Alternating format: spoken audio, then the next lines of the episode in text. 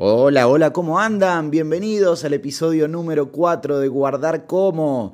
Soy Javi Fernández, les doy la bienvenida a aquellos que me escuchan por primera vez y a los que ya vienen escuchando les pido disculpa porque este episodio no salió publicado em, con la misma frecuencia que los anteriores.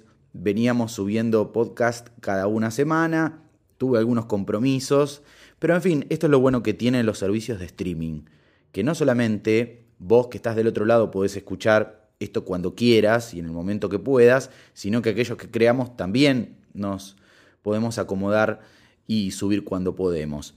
Pero lo importante es que no se pierda el intercambio que, venimos teniendo y que, recibo constantemente a través de las redes, en, tanto en, en Twitter, en arroba Javi Fernández, como en Instagram, Javi Fernández OK.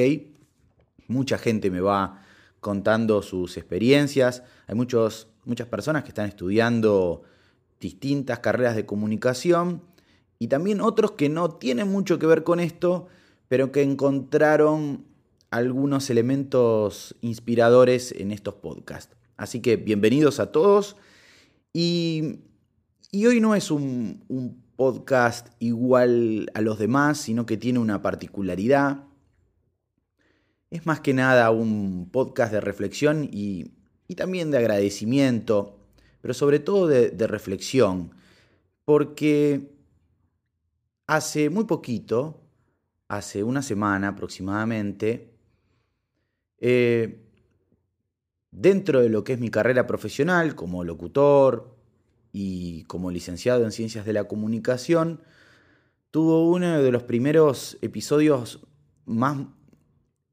emotivos y, e importantes en, mi carrera, que fue una nominación a los Martín Fierro como mejor labor en locución.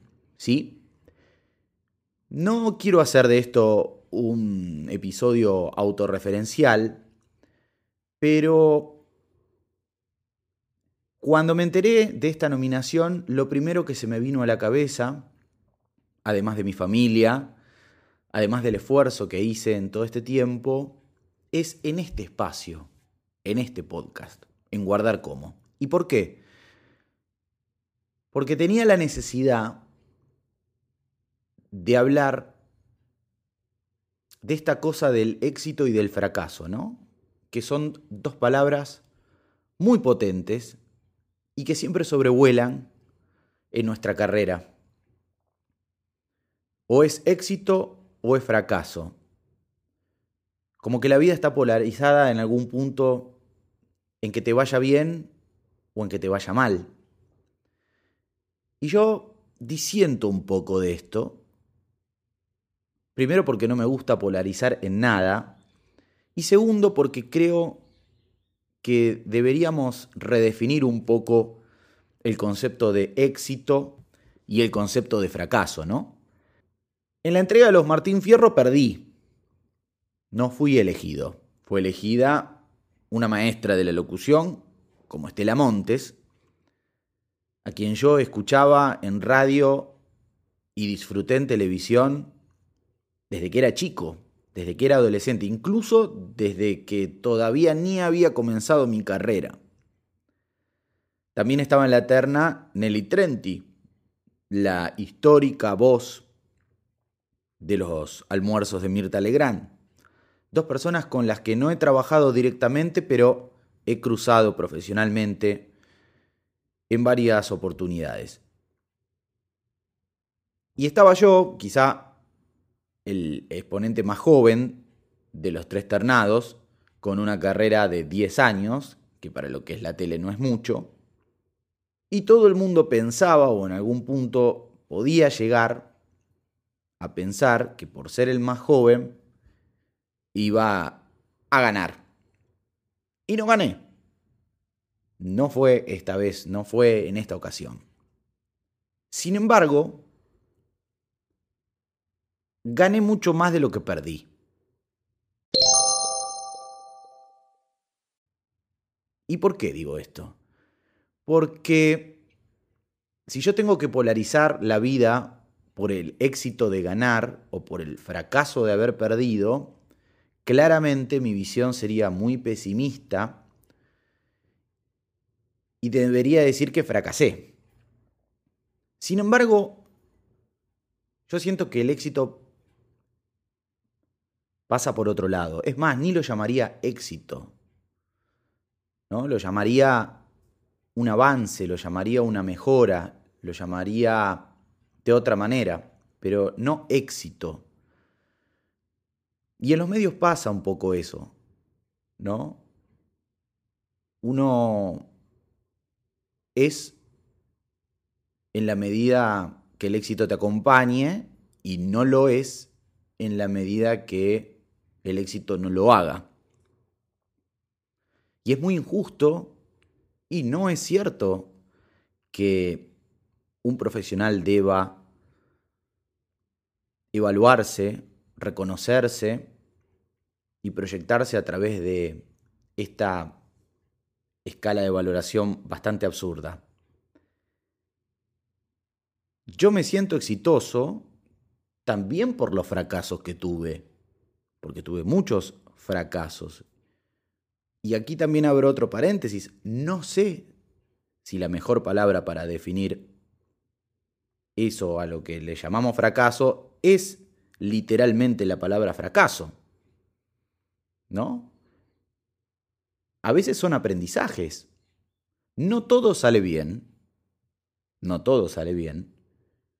Pero de todo se aprende algo. Y eso es muy importante. E incluso no todo tiene que ver con ganar dinero o no todo tiene que ver con obtener reconocimiento fácil y rápido. Las carreras se construyen a partir de cimientos un poco más sólidos. Por eso, uno siempre tiene que saber dosificar. Cuando hablo de dosificar, hablo también de tener una conducta profesional y una conducta personal, como también uno tiene en su vida privada una conducta ética y una conducta hasta financiera, te digo. ¿No? Porque el éxito por ahí te trae más plata y no por eso vas a tirar manteca al techo. Hay que tener un equilibrio. Y el equilibrio lo que hace es no exagerar los éxitos ni tampoco profundizar los fracasos, sino mantenerse por una vía más racional, en donde uno pueda analizar qué se puede tomar de bueno de algo que no fue del todo bueno, y ver con ojos reales, con una mirada sincera,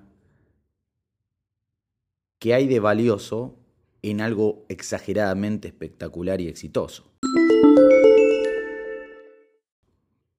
Quizá esto no tenga una aplicación práctica para conseguir un trabajo, como veníamos por allí hablando en episodios anteriores, en donde te decía, che, mirá, si vos querés conseguir una oportunidad, tenés que crear tu propio estilo, tenés que tener una idea, un contenido, pero es algo más práctico para que alguien que esté escuchando lo pueda aplicar o lo pueda intentar. Por eso les anticipaba que este episodio iba a tener un poco más de reflexión y también de agradecimiento. Y este espacio mismo es lo que a mí me hace pensar que cuando uno hace las cosas sin esperar nada a cambio es cuando mejor salen. Sin ningún tipo de dudas. Hay que ser agradecido, hay que estar siempre predispuesto.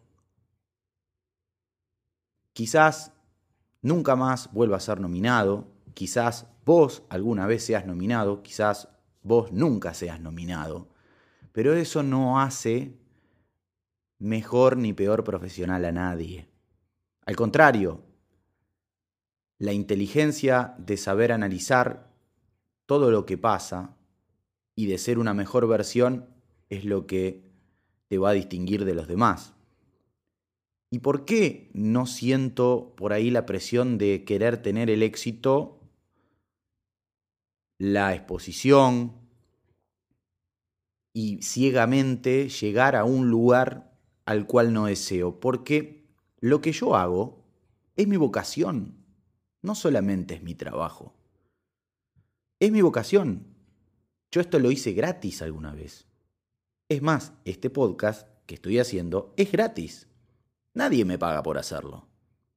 Y lo seguiría haciendo gratis todo el tiempo que fuera necesario. ¿Por qué? Porque yo siento que esto es lo que tengo que hacer. Claro, después puedo tener algún proyecto en el que me paguen, porque sí, porque de esto vive el hombre, vivimos en un mundo capitalista, pero al fin y al cabo, cuando uno siente la vocación de lo que hace, lo hace sin esperar nada a cambio.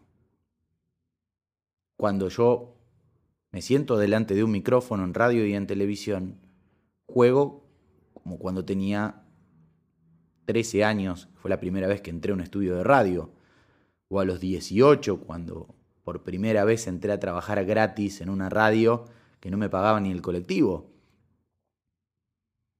Busco algunos parámetros que sean de excelencia, que tengamos un buen clima de trabajo, que siempre reine la alegría, porque son herramientas fundamentales para construir algo mejor, para mejorarse. Pero no pienso mucho más que en eso. Y esto, que para muchos fue una injusticia, fue la palabra que más se repitió en los mensajes que me dejaron. ¡Qué injusticia! No fue una injusticia. Fue una decisión que se tomó y ya. La injusticia es otra cosa, mucho más dramática, esto simplemente fue un resultado de una votación y yo gané mucho más de lo que perdí. Y cada persona, cuando intenta, intenta e intenta y analiza lo que intentó y rescata lo bueno de lo que intentó y se reinventa, mejora. Porque es la única manera o es una de las maneras, borren de sus cabezas que es la única manera, es una de las maneras para poder entender que este es un proceso de aprendizaje en el que uno nunca termina de aprender, pero siempre tiene que tener fuego sagrado para sí hacerlo.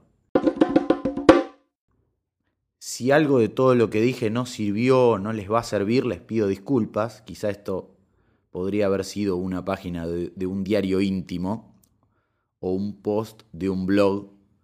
Y esto a mí no me generó ni enojo ni nada. Sí me hubiera encantado ganar, más que nada por el hecho del agradecimiento a terceros, a mi familia, a la gente que siempre confió en mí. Pero solo eso. Haber entendido el mensaje esforzarme para dar un poco más y mejorar mi versión de cara a lo que viene, es lo único que me queda en mi cabeza y en mi corazón, que es ser consciente de que uno, cuando aprende de todo lo que hace y rescata lo bueno, siempre gana más de lo que pierde. Les mando un saludo grande a todos. Como siempre, es un placer que estén del otro lado y me gustaría conocerlos, que me escriban, que sigamos en contacto como lo vienen haciendo los otros episodios, ¿sí? En Twitter, arroba Javi Fernández. En Instagram, Javi Fernández, ¿ok? Y si quieren chusmear mi web, que está un poco pasado de moda entrar a una web, pero ahí van a encontrar un montón de cosas relacionadas con lo que les vengo contando. Fácil, chitrulo.com. Nos reencontramos en el episodio 5. Prometo volver a los lineamientos de lo que veníamos hablando, con más consejos y con algunos casos que ya he recopilado, pero hoy necesitaba dedicar estos 15 minutos a hablarles de corazón, agradecerles y bueno, a seguir mejorando. Chao, gracias.